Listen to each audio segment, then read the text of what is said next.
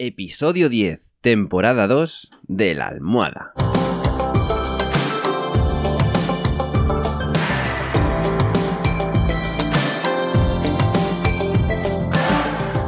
Bienvenidos y bienvenidas a esta segunda temporada del podcast de la almohada, un podcast en el que os cuento los trucos y estrategias para que podáis vivir sin complicaciones, con un mayor control de vuestra vida y que podáis ser vuestra mejor versión. En resumen, para que seáis más felices, que nos lo hemos ganado. Así que, si ya estamos todos, ¡comenzamos!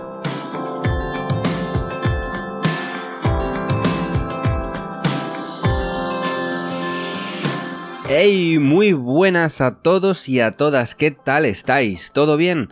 Pues yo, que me alegro. Yo también estoy muy bien, con muchísimas ganas de empezar este episodio, como siempre.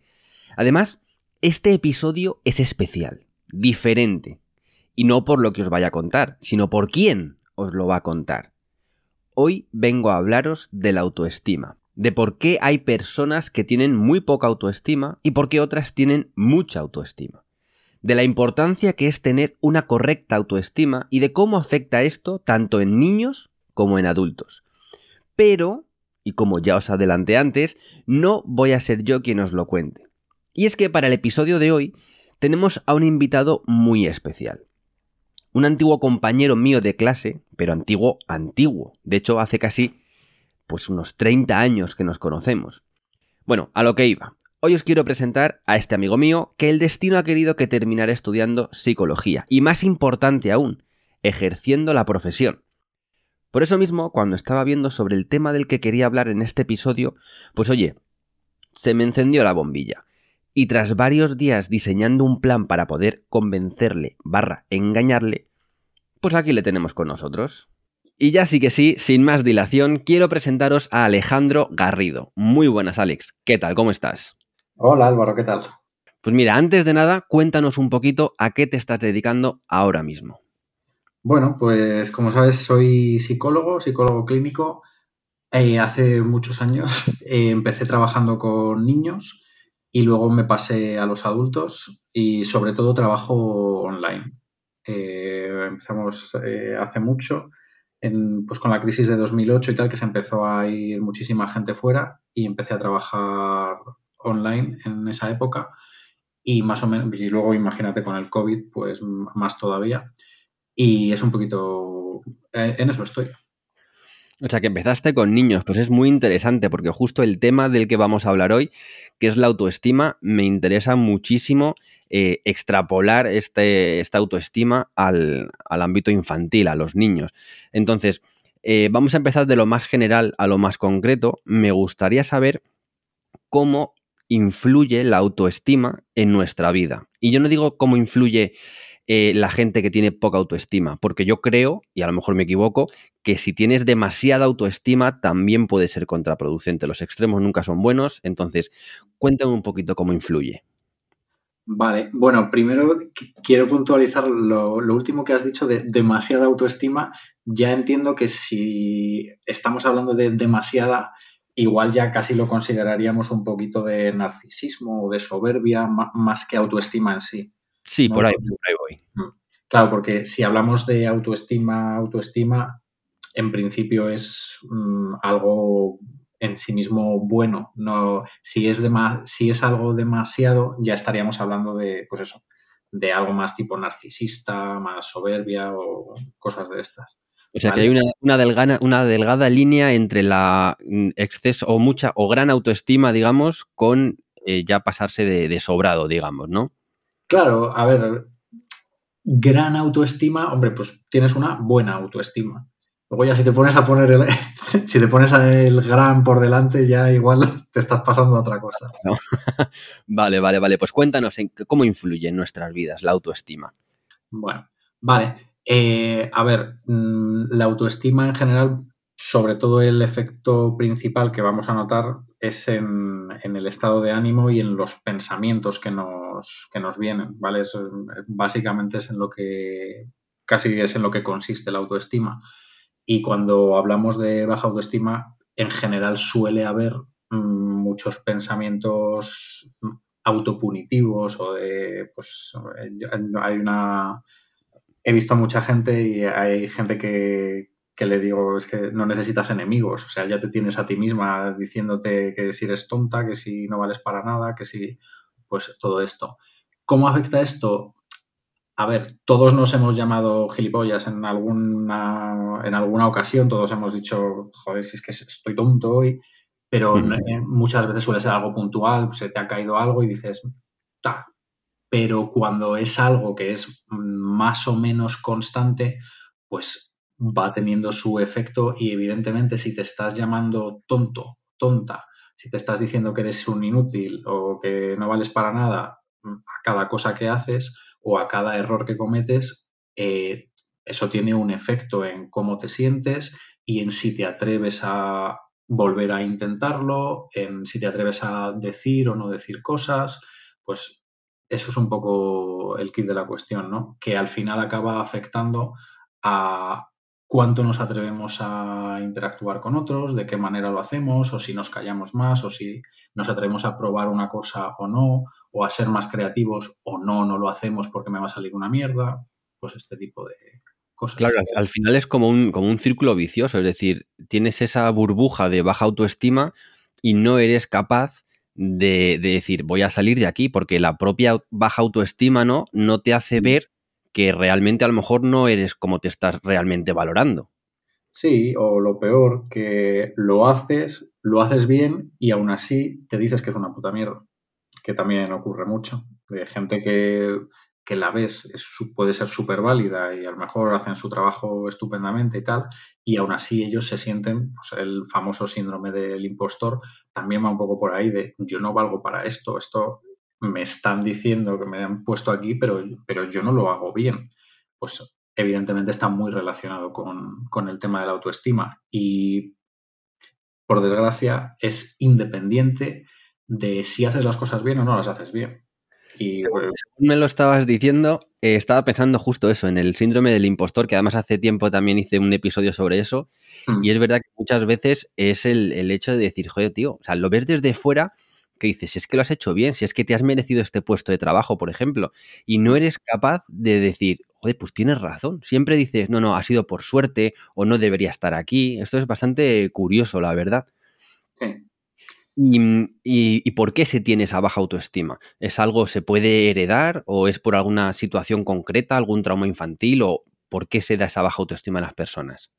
Vale, eh, bueno, yo diría que claramente esto es algo como la inmensa mayoría de los rasgos psicológicos que no se hereda, ¿vale? Los seres humanos en general lo que nos caracteriza es la capacidad para aprender y que nacemos no de cero cero a nivel psicológico, pero prácticamente.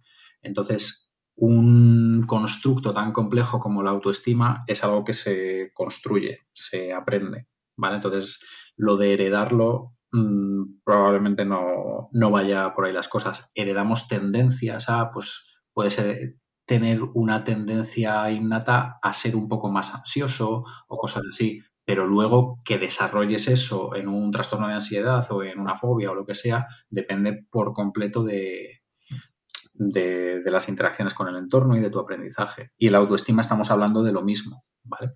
Eh, va a depender muchísimo de tus interacciones, de tu crianza, de cómo sean tus padres, de las experiencias que tengas, de todo esto. O sea, que se puede decir que la, autoestima se hereda, por decirlo de alguna manera, del entorno en el que te desenvuelvas. Más o menos, sí. O sea, se aprende de tu, pues eso, de la influencia que puedas tener con tus padres o tanto la baja autoestima como la, correcta autoestima, entiendo.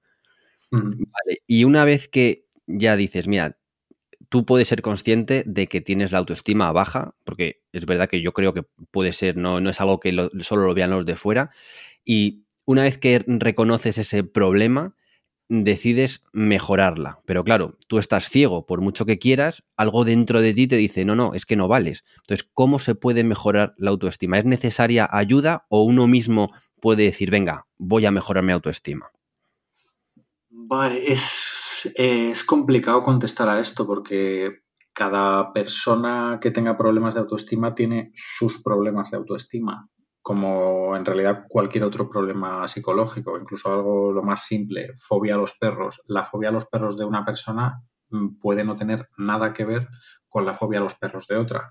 Y con la autoestima, eh, mucho más. Eh, cada una tiene su génesis y para ti la baja autoestima puede consistir en que te llamas imbécil 200 veces al día, para otro la baja autoestima al final puede traducirse en que se calla siempre, jamás expresa una opinión y tal, porque simplemente se siente inadecuado, aunque no necesariamente se esté llamando imbécil, y son cosas muy diferentes, ¿vale?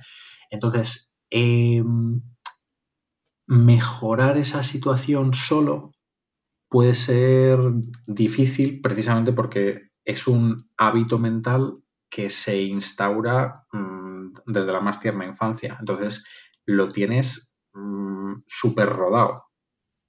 ¿Vale? Entonces, suele ser mm, más fácil que te ayude alguien y no necesariamente estoy hablando de un psicólogo, puede ser una pareja que esté ahí, que conozca los rollos que te pasan y que te apoye, puede ser, puede ser amigos, puede ser evidentemente un psicólogo, pero, hombre, no, quiero decir que no se pueda hacer nada uno mismo, porque al final, incluso aunque te ayude otra persona, el trabajo lo vas a tener que hacer tú.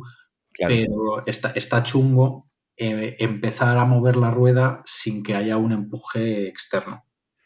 Ajá, y has dicho que es algo que se arrastra, es decir, eh, desde la infancia, entonces eh, no, no hay casos que tú tengas una, autoestima correcta y de repente llega a los 25 años y empieces a, tu autoestima empiece a caer en picado. ¿Podría darse el caso? Podría darse el caso, pero los, digamos que los cimientos de esa caída seguramente se hayan puesto antes. Por ejemplo, se me ocurren casos en el que tu valía, eh, la idea que tienes de ti mismo, etcétera, lo has construido en torno a X cosa, por ejemplo, que soy el más guapo, o por ejemplo, que se me da súper bien no sé qué, o que soy muy bueno en este deporte, o lo que sea. ¿Qué pasa? De repente llegas a los 30 años y ya no eres tan bueno en ese deporte. O te, cae un adoquín en la cara y ya no eres nada guapo. O, yo qué sé, tienes un accidente, te rompes un brazo y ya no puedes tener la carrera de, de deportista, de lo que sea que pensabas tener y a lo mejor toda tu identidad, toda tu, todo lo que sentías que estabas aportando, que te merecía la pena, etcétera, etcétera, estaba apoyado en eso y de repente, traca, no lo tienes. Entiendo, entiendo. Y claro, también hablabas de la importancia del entorno, de tu pareja, de tu familia, para intentar eh, aumentar esa tu estima. Pero claro, yo ahí lo que veo es, una vez más, el síndrome del impostor. Es decir, tú puedes tener a tus padres, a tu pareja que te digan, pues, en el caso del guapo, es que de verdad eres guapo, es que no sé qué, y siempre es siempre puedes pensar, claro, pero ¿cómo, ¿qué vas a decir? Que no soy guapo si tú eres mi madre o eres mi padre. Entonces, por mucho apoyo que puedan darte para que tu autoestima crezca, tú vas a seguir pensando que, los, te lo están diciendo porque te lo están diciendo quiénes son. Sí, es, bastante probable. De todas formas, ahí en concreto, eh, y también en otros casos en los que la autoestima está muy centrada en una sola característica, yo lo que intentaría trabajar es diversificar un, poquito. Es decir, no somos valiosos solo porque sepamos jugar muy bien al fútbol y todo lo demás es una mierda. No somos valiosos solo porque mm, tengamos la cara de un ángel y todo el mundo se gire a mirarnos por la, por la calle. Pues oye, tendrás otras cosas y habrá que a lo mejor aprender a valorar esas otras cosas. Y además una cosa muy interesante que pasa es que a la gente le cuesta muy poco ver eh, ver las cosas buenas en los demás y perdonar los errores en los demás, en sus amigos, en lo que sea, pero esos mismos errores, si los cometen ellos, son que son, son imbéciles perdidos, que no valen para nada. Y, entonces, una de las cosas que yo les digo a veces a la gente que le pasa esas cosas es, vale, si esto mismo le hubiera pasado a tu amiga fulanita, ¿le estarías diciendo que es una mierda y que no vale para nada? ¿O le estarías diciendo otra cosa? Eh, claro, eso, es muy bueno, es muy bueno. Yo siempre he pensado que, que verlo todo desde fuera, como si fueras un videojuego en tercera persona, ayuda muchísimo. Porque al final tú te quieres comer todo, te quieres comer todo y es como de, a ver, no, vamos a salir de nuestro cuerpo y ver si actúa, como tú dices, si actuaríamos así con otra persona que le esté pasando, que haya hecho lo mismo, que yo considero que es un, un error terrible. Entonces me parece muy interesante. Y ya vamos con lo que a mí me interesa muchísimo, que es ya eh, ahí lo, ahí lo que decías de, de que todo esto se, se, gesta en la etapa infantil. Eh, ahora mismo, tal y como está el tema del bullying y toda la historia, yo creo que el bullying afecta a la autoestima, pero es que tener una baja autoestima es carne de cañón para que te hagan bullying. Entonces, me gustaría saber un poquito, eh, primero, cómo puede afectar la baja autoestima en edad infantil si no se corta a tiempo, digamos, y cómo se puede fomentar esa autoestima sin eh, sobreproteger al niño o sobre halagarle, que muchas veces eh, mm. cualquier cosa que hace el niño, ay, ha tirado una piedra y ha metido, ha dado al árbol, ay, mira qué buena puntería, eres el mejor tirando piedras al árbol, cosas así, que a veces que dices, pero hombre, tampoco hace falta inflarle así para que luego se crea que lo cuanto más suba, luego más, puede, más fuerte puede ser la caída. Entonces, ¿cuál es el equilibrio? ¿Cómo se tiene que manejar la autoestima en los niños? Vale. Eh, la primera pregunta que me has hecho ha sido cómo puede afectar la baja o alta autoestima ¿no? en, edad infantil. Eso es. y, bueno, al final el cómo puede afectar estamos hablando de que cuando se conviertan en adultos, pues tendrán este tipo de, problemas e historias que hemos comentado, pero en la propia edad infantil, si ya se está gestando un problema de autoestima, pues pueden pasar un poco las mismas cosas, pero a su, a su nivel y, en su, y adaptadas a su entorno. Entendámonos, pues eh, a lo mejor no me atrevo a hacer preguntas en clase porque todos van a pensar que soy tonto o la pregunta que estoy pensando es una tontería o a lo mejor no me atrevo a, eh, a preguntar si puedo jugar con estos otros niños porque total, ¿quién va a querer jugar conmigo? Entonces me quedo ahí aislado o hablo muy poquito, todo este tipo de, de cosas que luego en el mundo adulto vemos el equivalente, pues en, los niños, si ya se está gestando un poquito la baja autoestima,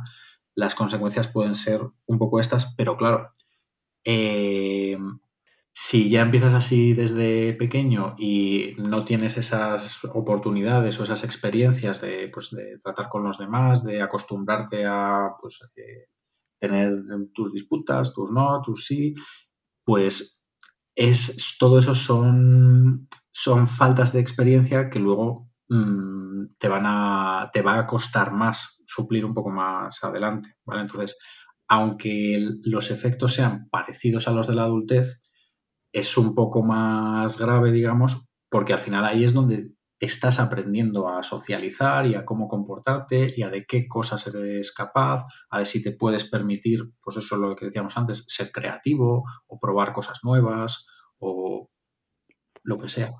¿Y qué diferencia hay? Porque claro, ahí, según has comentado, no sería muy difícil eh, ver los primeros síntomas de una baja autoestima en nuestros hijos, por ejemplo. Pues si no participan mucho en clases, si no tienen amigos, si están siempre ellos solos. Pero ¿qué diferencia hay o cuál es la línea que separa esa baja autoestima con la, simple timidez?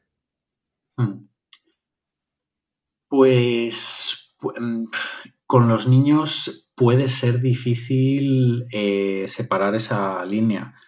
Mm, en general, yo te diría que si hay un cierto sufrimiento, es decir, si el niño no está, si el niño no participa mucho o no tiene muchísimos amigos, porque es que mm, se la trae al pairo un poco, yo, por ejemplo, era un niño relativamente solitario, nunca tuve un grupo gigantesco de amigos, ni me gustaba el fútbol tal, pero yo no sufría, yo no, no era porque tuviera miedo a hablar ni nada de eso, sino simplemente pues era mi carácter.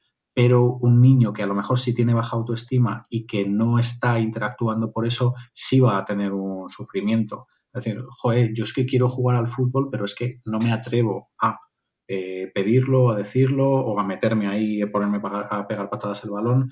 Yo creo que eso es un poco lo que puede diferenciar, pero también puede ser difícil darse cuenta de si hay ese sufrimiento o no. Hay que observar muy bien al niño y saber hablar con él y saber preguntarle.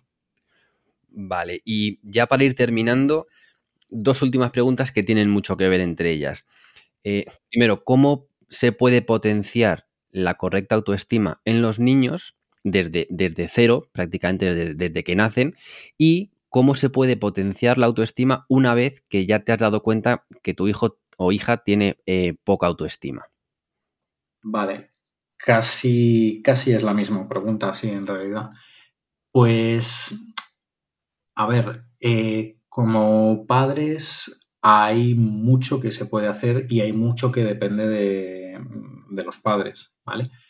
Eh, bueno, ya sabemos todos luego a medida que van alcanzando la adolescencia, eh, toma más importancia el grupo de amigos y tal, pero aún así el poder de los padres es tremendo. Entonces, una de las primeras cosas que, a las que se puede prestar atención es a cómo le hablamos y a cómo explicamos las cosas. Porque los niños pues no entienden igual que los adultos todo. Es decir, si tú a un niño le, estás, le, lanzas el mensaje de que es tonto o es vago y se lo dices más o menos con esas palabras, mm, el niño no se lo va a tomar como si a mí me dices, si es que eres un vago, o si alguien me dice a mí, pues estás tonto. ¿eh? Yo no, yo no me voy a interiorizar eso y a pensar que, que me tengo una falta intelectual ni nada de eso. Pero un niño si cada vez que le va, le cuesta eh, hacer los deberes, o cada vez que lo hace mal en los exámenes, o cada vez que tiene una situación de tal, se le lanza la esta de, venga, si, es que lo que tú lo que eres es un vago, o que estás tonto hoy, Pedrito. Si, si le lanzas de manera más o menos consistente ese tipo de mensajes, al final es, al final, el niño es el mensaje que interior, es la explicación que se da de por qué no me va bien, por qué no apruebo los exámenes, porque soy tonto, es lo que me han dicho. O sea, no tiene otra herramienta, no tiene otra explicación. Entonces, aunque lo más probable es que ese padre o esa madre no se lo haya dicho porque piense que su hijo es mm, cortito, sino que se lo ha dicho así, pues en plan coloquial o incluso a lo mejor medio de broma, pero el niño no se lo va a tomar así. Entonces, es, eh, es importante cuidar el lenguaje y si falla exámenes o lo que sea, pues, pues eh, a lo mejor has estudiado poco o vamos a ver qué ha pasado, o un poco irse a lo concreto e irse a la conducta. Y esto se dice mucho y no por mucho decirse es menos verdad, no es un cliché, pues evitar las etiquetas, no el eres tonto, sino pues a ver qué ha pasado aquí en este examen en concreto, en esta situación en concreto, por qué ha salido mal, pues vamos a ver por qué ha salido mal esto que has hecho. No lo que tú eres, ¿vale? Sino el que has hecho. Ajá, o sea que claro que al final no es, o sea, siempre tienes que explicarle eh, lo que ha hecho él, pero eh, hacerle partícipe de, de, que lo ha hecho mal. No se ha suspendido y decirle, bueno, no pasa nada porque has suspendido, si tú eres el mejor, ya aprobarás, sino eh, hacerle ver, oye, mira, esto no está bien vamos a intentar solucionarlo, pero no ponerle etiquetas o no calificarle de eh, has suspendido porque eres tal, sino no, no, has suspendido porque no has hecho esto o porque has hecho lo otro. Claro, efectivamente, porque además, si tú has suspendido porque eres tonto, ¿para qué te vas a esforzar en nada si eres tonto? si soy así, claro, no, no voy a hacer nada más. Efectivamente, o sea, ese tipo de etiquetas que ya te digo que uno, un adulto las puede decir sin pensar más allá. Evidentemente, la mayoría de las veces no se hacen con maldad, ni mucho menos, pero sí que tenemos que tener en cuenta que lo que le dices a un adulto y más o menos le resbala, a un niño probablemente no le resbale. Entonces, mm, pues eso, tener un poco cuidado con eso, de, vale, ir a la conducta concreta y no ir a la etiqueta porque la etiqueta, la verdad es que al final no sirve de nada. Perfecto, entiendo. Pues muy bien, Alex. Oye, muchísimas gracias por, este, por esta participación en este episodio. La verdad es que me parece que es de los que llevo grabados de los más útiles, sobre todo porque viene por parte de un profesional. Entonces me interesa muchísimo que, pues eso, que los niños al fin y al cabo, que es donde que estamos reseteados y que ahí es donde se va forjando toda nuestra personalidad, pues que a ver si llega a mucha gente esto para que cuando tenga hijos o si ya los tiene, que abra los ojos y vea un poquito cómo se puede llevar a, ese hijo por el buen camino sin eh, cubrirle de halagos, pero tampoco por el lado contrario, eh, llenarle de, calificativos que le pueden afectar. Entonces me parece muy interesante. No te digo yo que no te llame para próximos episodios. Y, hoy un placer, de verdad, un placer enorme tenerte por aquí. Genial, Álvaro, pues me alegro y muchas gracias a ti por, por contar conmigo. Un abrazo enorme, Alex. Un abrazo. Pues nada, amigos y amigas, esto ha sido todo por hoy.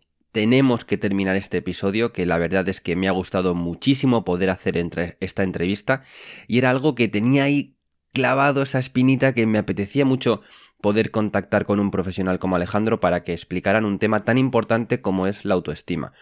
Así que yo espero que este episodio os ayude tanto a vosotros mismos a trabajar vuestra autoestima como con vuestros hijos, hijas, sobrinos, sobrinas, no sé, cualquier niño al que tengáis afecto, porque como bien ha dicho Alejandro, es muy importante comenzar a trabajar la autoestima desde la edad infantil.